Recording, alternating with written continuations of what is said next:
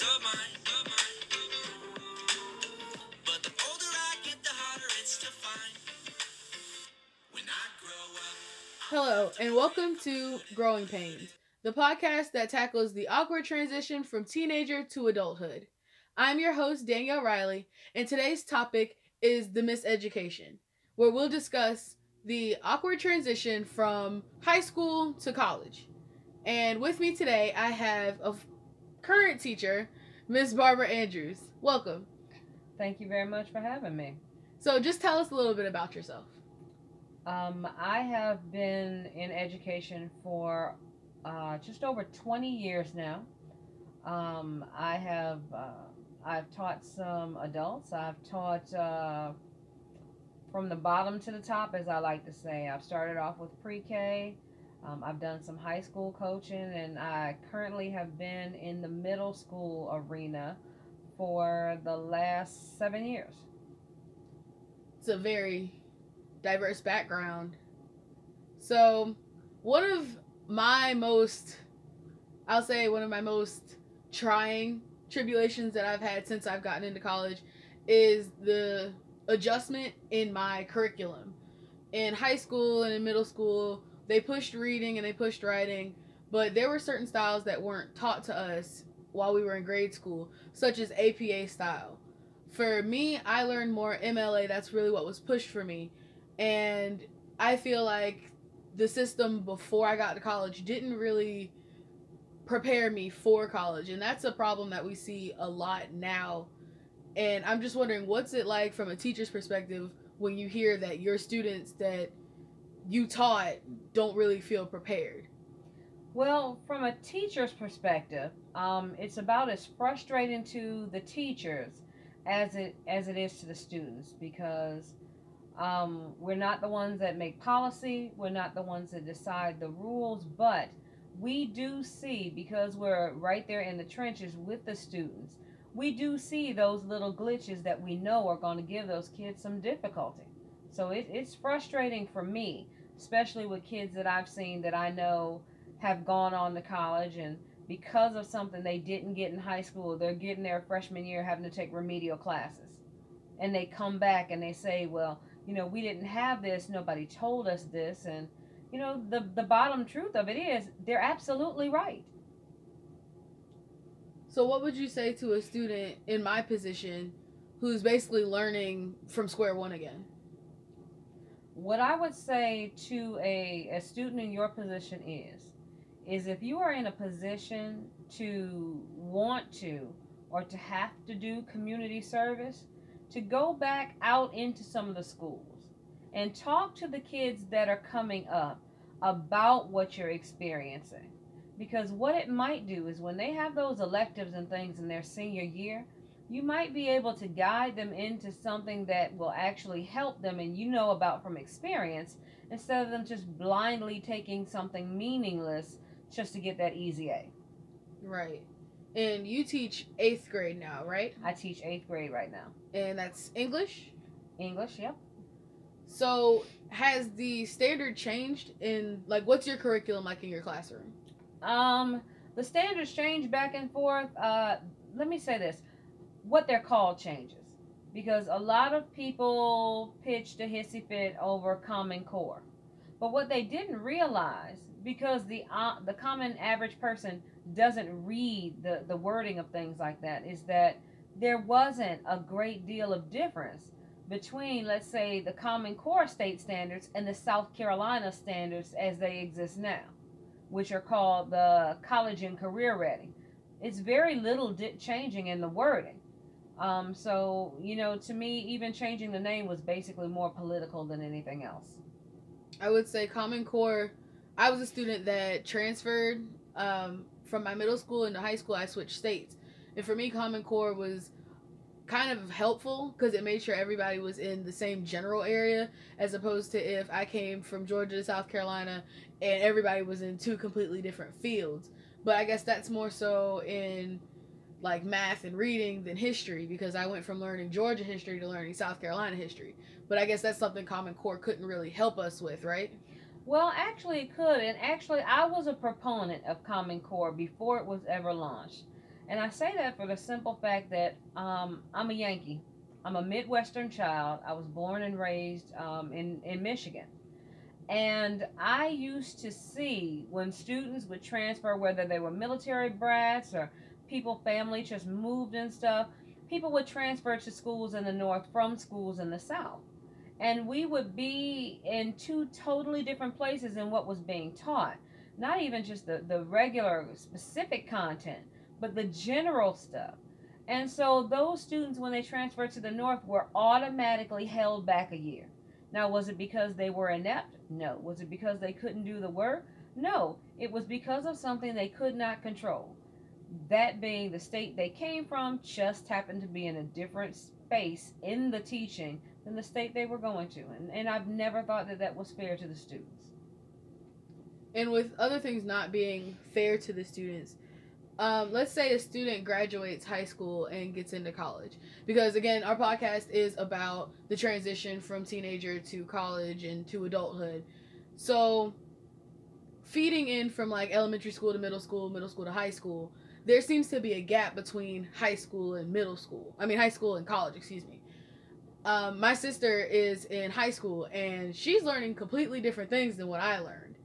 And, in a sense, it's almost as if the system isn't really teaching kids anymore nothing that they need in college, although is not the education system supposed to be preparing kids for life or college or military, whichever route they decide to go.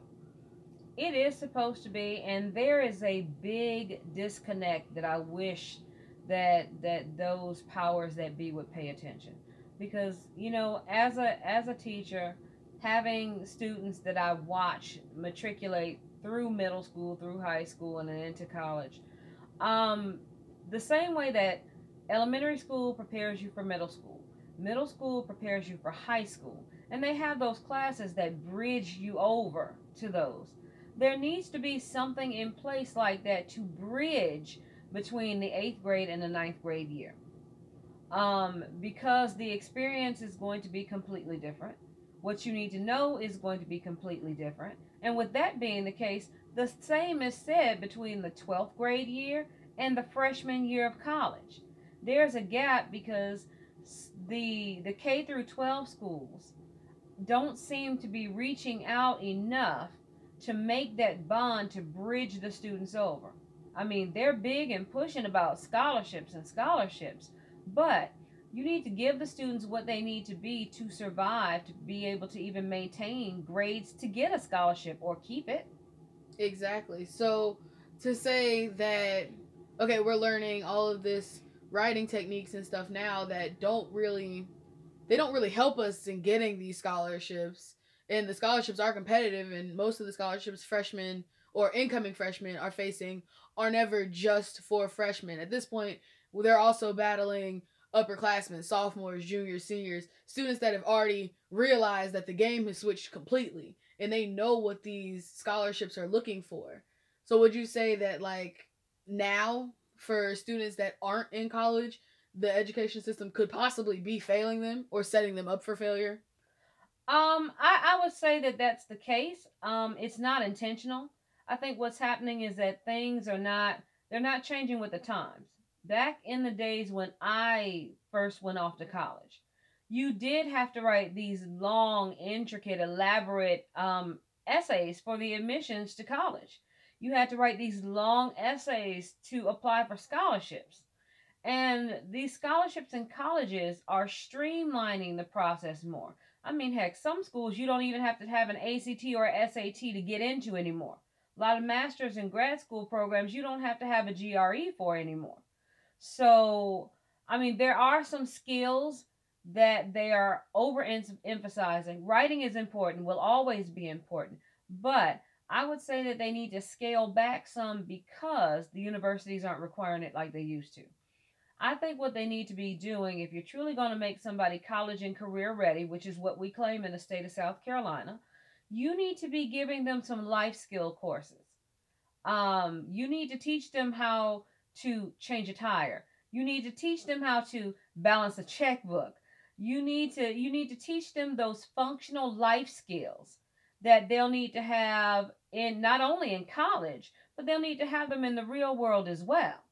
I learned to balance a checkbook in high school. I learned to do taxes when I was in college.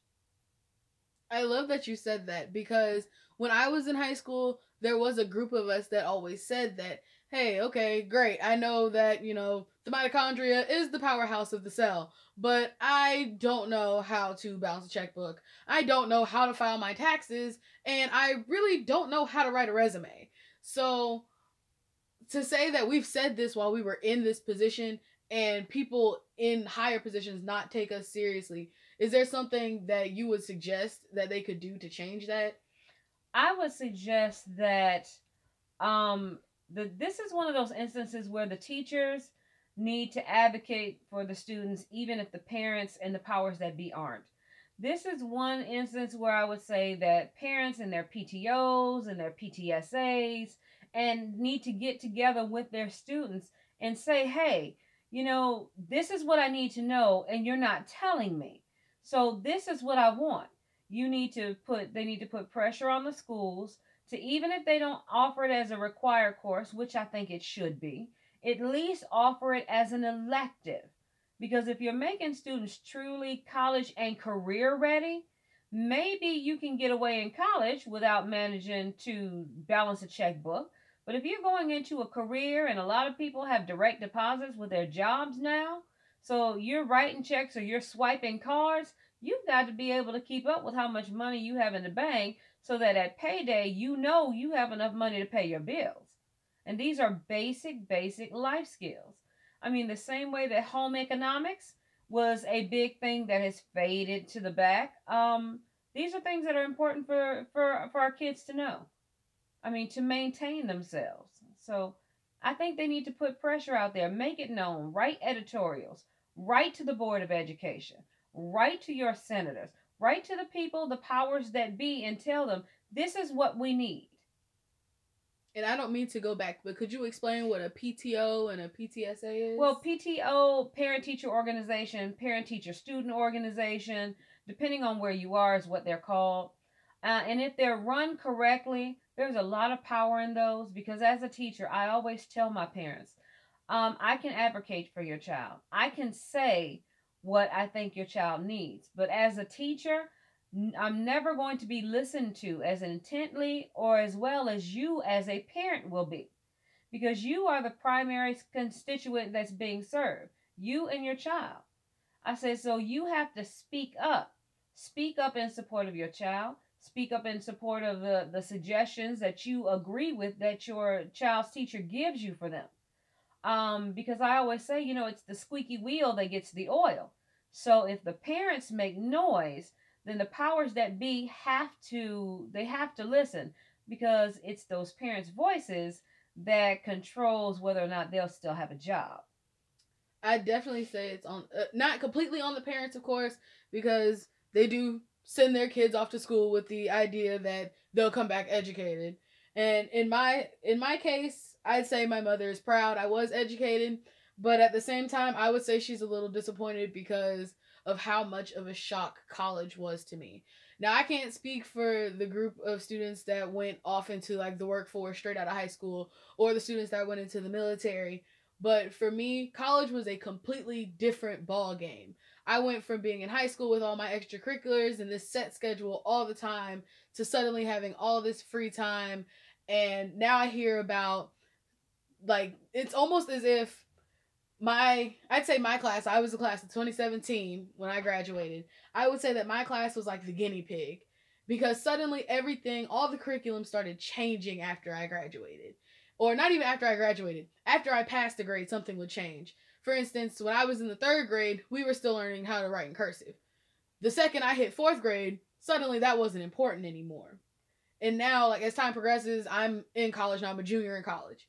And students aren't even allowed to read books that should be on their grade level because of language or because of the intent of what it may be, however someone perceives it. So I'm just trying to figure out, why is it that as we get older, it's almost as if it gets easier for those after us? I think that some of that is because things do change.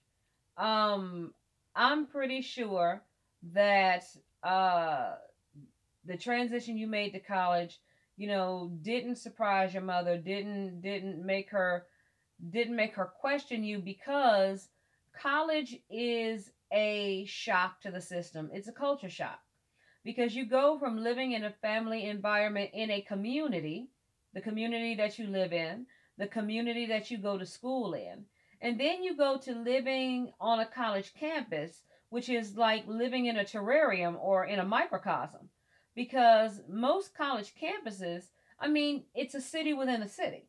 You eat there, you wash your clothes there, you have your recreational activities there. There's going to be some kind of thing there where you can engage in religious activities, you know, if you get a cut or need a stitch or two, there's some place that you can go. So you're living in a city within a city. And a college that's run well is a very good test pattern, a training ground for life, if those students have those skills that we talked about going in. But it's supposed to be a shock to the system. For a lot of college students coming in, it is their first time being away from home. And they get drunk with the freedom, and usually it has some pretty dire consequences. I mean, a girl that started when I started college had never been away from home. I had the benefit of being very well traveled by the time I got to college. Every opportunity that I had to participate in something, whether it was with academics or whether it was with extracurriculars, my parents afforded me the opportunity so I would be experienced. So being away at school, and, you know, while I needed to work on my time management skill, that was my Achilles heel. But being away from home and unsupervised wasn't new to me. But a girl that I went to school with, it was her first time away from home. It was her first time having to be responsible for herself. And I really, really was saddened at the fact that she left. She didn't even finish her first year. She got out there and drunk with freedom. She got pregnant by the end of our first semester. And she had to go home. And I hate to see that happen. But when you don't prepare your children well, you know, you expose them to things like that, where a well-prepared child might just be a little sharper on their game. And I like how you spoke of, you said she was your roommate or a friend of yours that ended up pregnant. Now, when I was in high school, I didn't take a health class to graduate. I wasn't forced to. It wasn't in my curriculum. And there hasn't really been a class that I've seen on the schedule that teaches anything like that. The health class that I took online had absolutely nothing to do with sexual education or just regular flu vaccinations. It really didn't teach me anything. And I feel like that's a problem that's transferred with me from high school to college. Whereas I was in high school learning things that I didn't feel like I was learning, and now I'm here in this, as you said, city within a city, and I still don't have a class that teaches me how to balance a checkbook or how to change a tire. See, the main thing about that is by the time you get to college, they expect you to already know those basics. So that's why I say there's a disconnect between, there's no way, they're not transitioning you all well. They're focusing on academics. They're not focusing on the life skills. So academically, yes, you're set to transition from high school to college. But because you're lacking in those life skills, you're leaving high school without things you should know, but you're going into college with them being under the assumption that you already know. And because they're under that assumption, they don't take the time to teach you what high school should have taught you. It's the same way. I'm going to go into honors college now. I'm an honors college student, and let me take that back. I am an honors college student, but I've been an honors student since as long as I can remember. And the same aspect with college expecting students to already know things that they should have learned in high school. I see that as something that happens within like my regular classes, where I have teachers that don't really expect me to come into class with questions because I'm an honor student, therefore I should just know everything and all they should have to do was assign me things. And that's been a problem I've had since I was in grade school. But now that's, again, there's a disconnect, but the things that do connect aren't the right things. So is there something that you would change within, like, the grade school situation with honor students and better transitioning them into college as honor students? I think if I had to start with that, I would start in professional development that's given to the teachers and the staff. Because the thing about it is there are lots of different learning modalities. You might be an auditory learner, meaning tell me and leave me alone, I can do it. You may be visual, you may need to see it. You may be kinesthetic, meaning I have to actually do it in order to get it. And when you're young and you're teaching the younger grades, everybody tells you, oh, teach to the learning style. And they tell you that they tell the kids it's important to know your learning style. As that child gets older, it's still important to teach to their learning style. But a lot of teachers don't. And unfortunately, they do assume that honors college students, or honor students, period, are so much smarter that they don't have to waste their time with detailed descriptions or instructions. They don't feel like they have to, you know, answer a lot of questions. And it's wrong. It's a miscommunication. It's a misnomer. Honor students just mean that you're academically more gifted than some of your peers.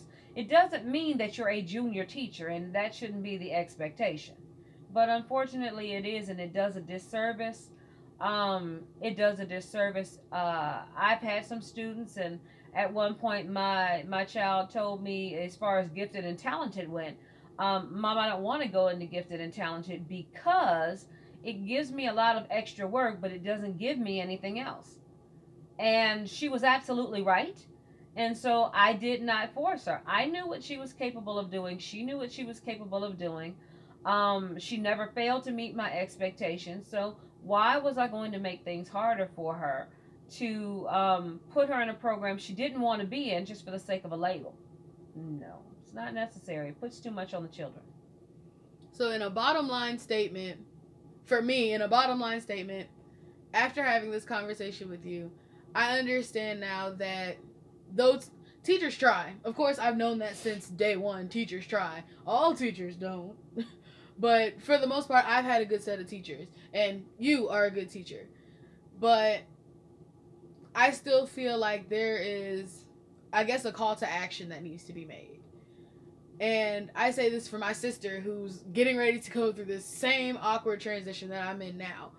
Something in the education system has to change. I don't know if it's maybe a president from a college and a principal from a high school get together and start a band or something. But I feel that in order for students to prosper in college, they have to understand. Almost as if there was like a freshman academy for colleges instead of high schools, because I've seen high schools that have a 9th grade academy that really just singles them out and transitions them into high school. And maybe that's something that needs to be done for colleges. A freshman academy, pre-college, that's not high school. Now, when I first started college, we had a class, and it was called Freshman Orientation. That was the university's name in the catalog. We called it Crab Lab. And the thing about it is, it was good for what it was, but it wasn't enough. That was something that you took. It was one semester. If you had a teacher that really was meant an end to doing for their students, you got a lot out of it. If you had teachers that were just there to be able to say that they were a college professor, you got near nothing out of it. But the thing of it is that that's the kind of bridge program. If you're going to make it a semester in in college, then it needs to be that class could very well be that bridge. They could take it the last semester of their senior year, and then they could complete it the first semester of their freshman year in high school. That would give the kids more of the support that they need. I think that it would help decrease the number of students that drop out, because there are a lot of I mean, you can have 300 kids that start a freshman year in college, and you lose more than 10-15% of those at the end of that first year because they're not prepared for the expectations. They're not prepared for the freedom. There's not a lot of people there to give them guidance. I mean, you have counselors, but those counselors have caseloads that are so big. And if you have a student that is very insecure or very nervous, they're going to need a little more attention than that counselor may be allowed to give them with their workload. And I would say, with your reference about honors college students, counselors in that department probably have a bigger caseload of students because they expect those students to be more self-sufficient. So, you know, Lord have mercy for the honors college student that needs a little more explanation and guidance, because there's usually not enough manpower to give it to them, and the expectation is, well, they shouldn't need it. And that's just that on that then.